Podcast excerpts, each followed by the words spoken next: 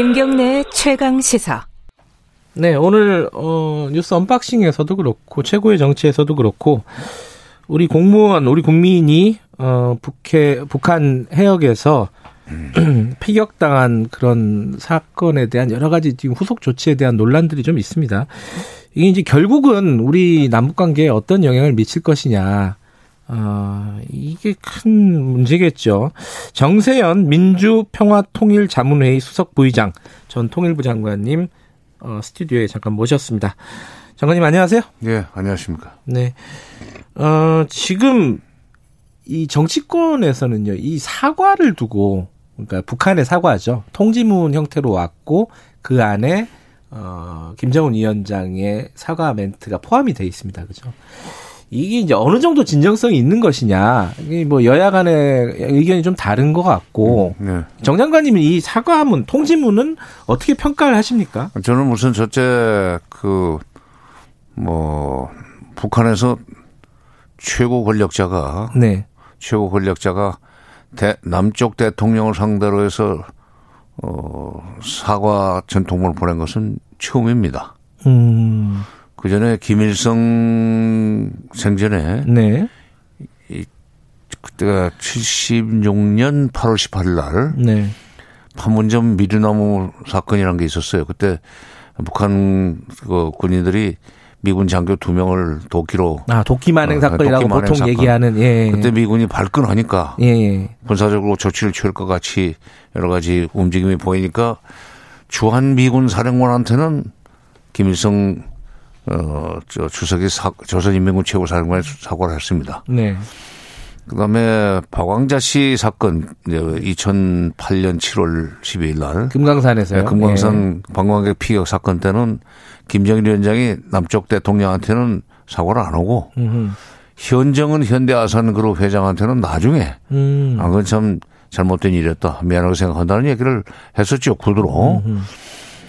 근데 이번 사건 과서 비슷한 사건이 2002년 6월 29일 날 있었습니다. 뭐였죠? 그때 제2차 연평 해전. 아, 예. 연평 해전 때 2002년이 연평 해전. 어, 2002년 예. 6월 29일 날 월드컵 예, 그 예. 결승전 바로 전날.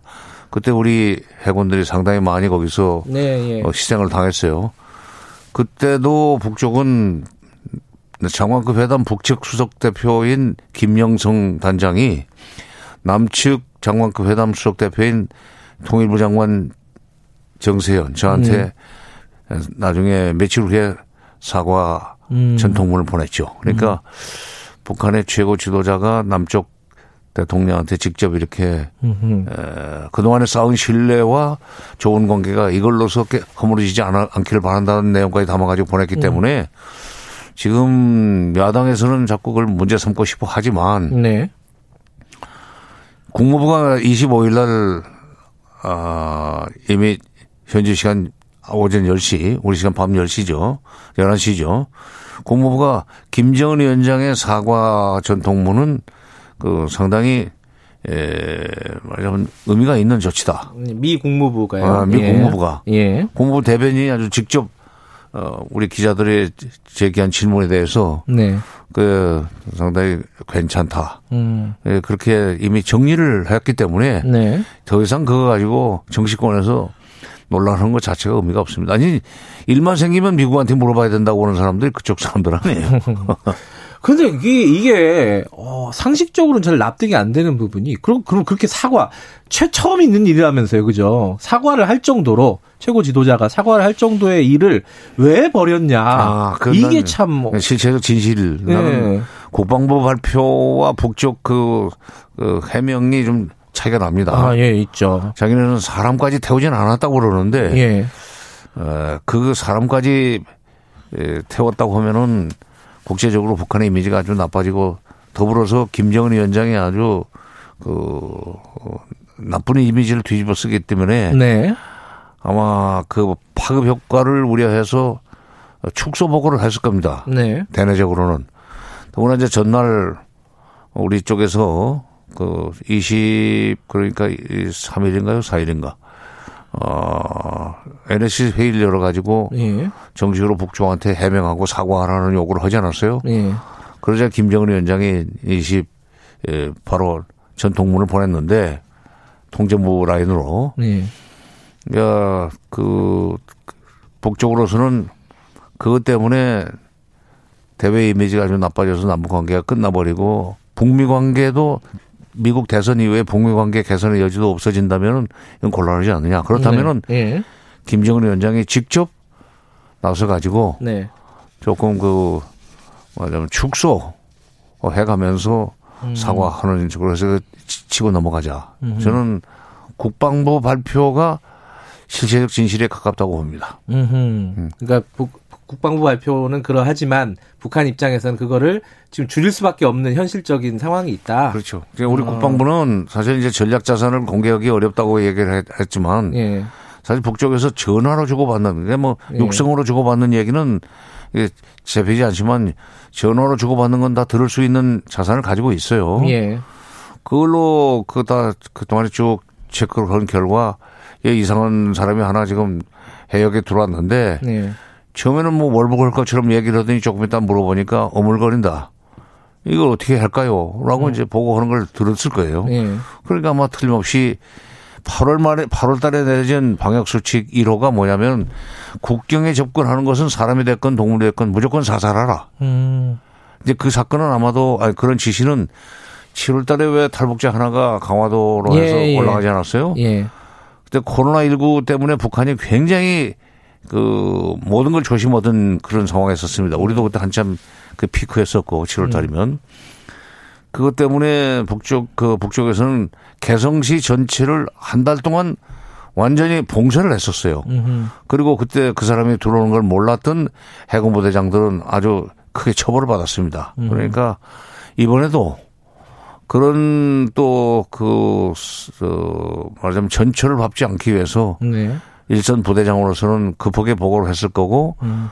또 그게 뭐 평양까지 올라가지는 않았을 거예요. 음. 그런 상황이. 그러니까 해군 쪽에서는 8월 달에 이미 내려진 지침대로 하라. 음. 이러니까 와서 이제 총격을 가하고 어, 하자면 어, 화장까지 해버린. 예. 그게 그게 국방부가 이제 파악한 건데 국방부는 그 전에도 보면은 국내 탈영병이 하나 나와도 탈영병은 이미 93년 일입니다. 한 5, 6월쯤 됐을 거예요.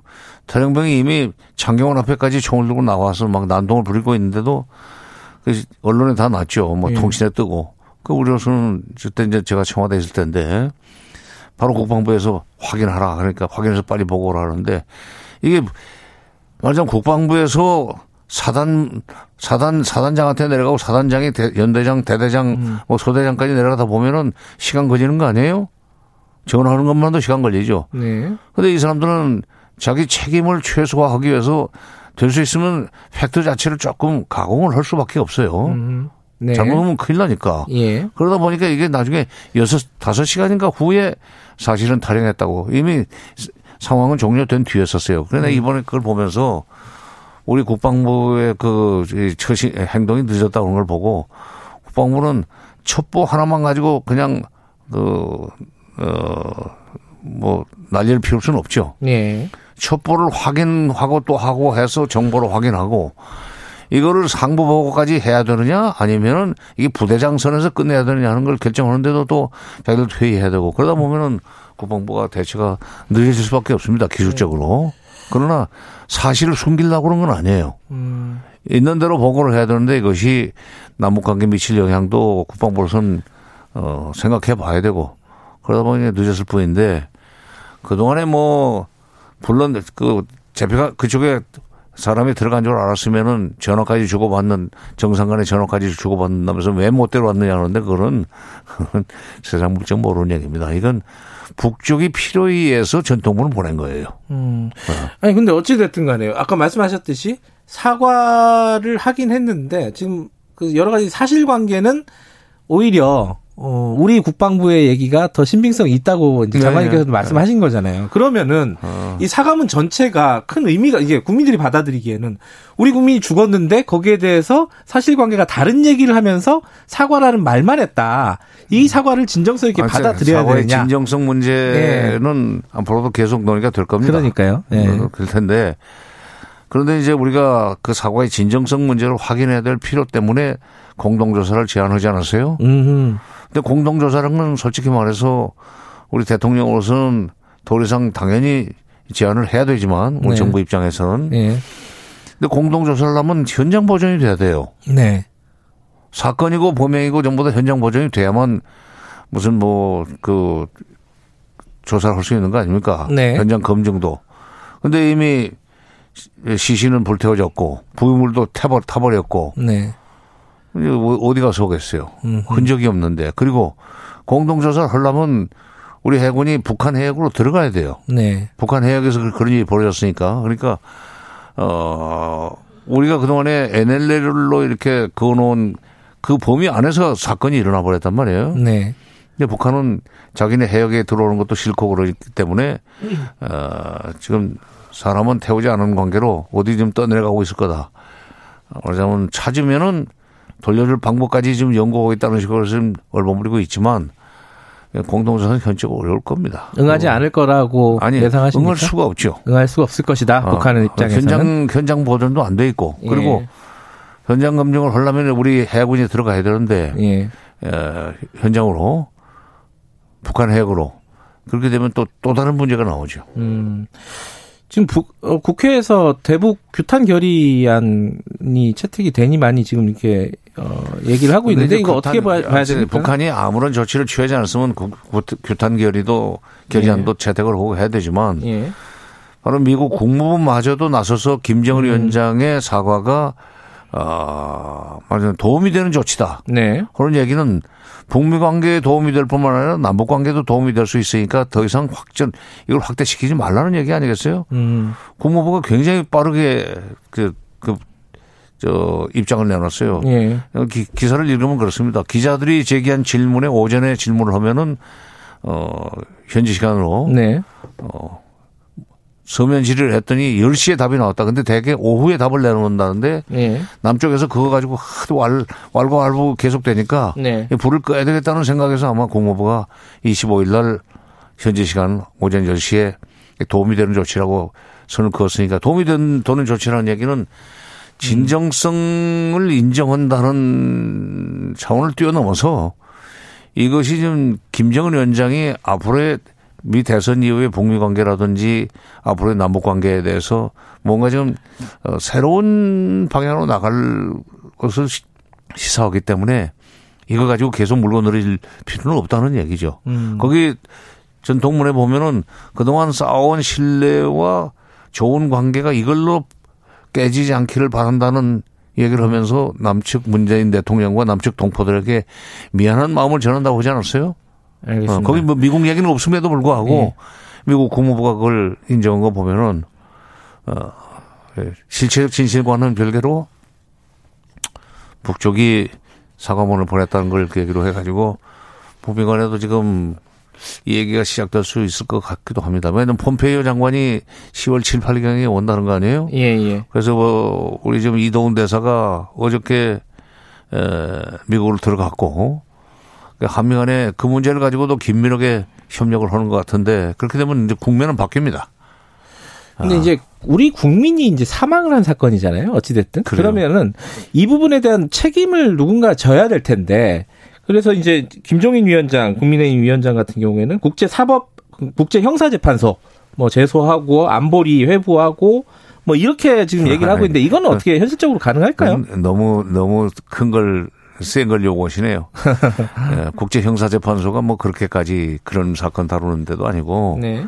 안보리 제소해봤죠. 그렇게 되면 2002년 6월 29일 날 서해 교전 때 그보다 훨씬 많은 우리 해군이 음. 우리 해역에서 죽었습니다. 네.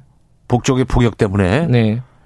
서해상에서 그럼 그때는 야당이 무슨 ICC로 가야 된다, 안보리 가야 된다는 얘기는 안 하고 음. 북쪽이 바로 사과하는 걸로 끝냈어요. 그때 음. 사과는 어 북쪽의 장관급 회담 수석 대표가 남쪽의 장관급 회담 수석 대표한테 사과 통지문 보내는 걸로서 끝냈죠. 알겠습니다. 네. 오늘 여기까지만 드릴게요. 고맙습니다. 예. 정세현 전 장관이었고요.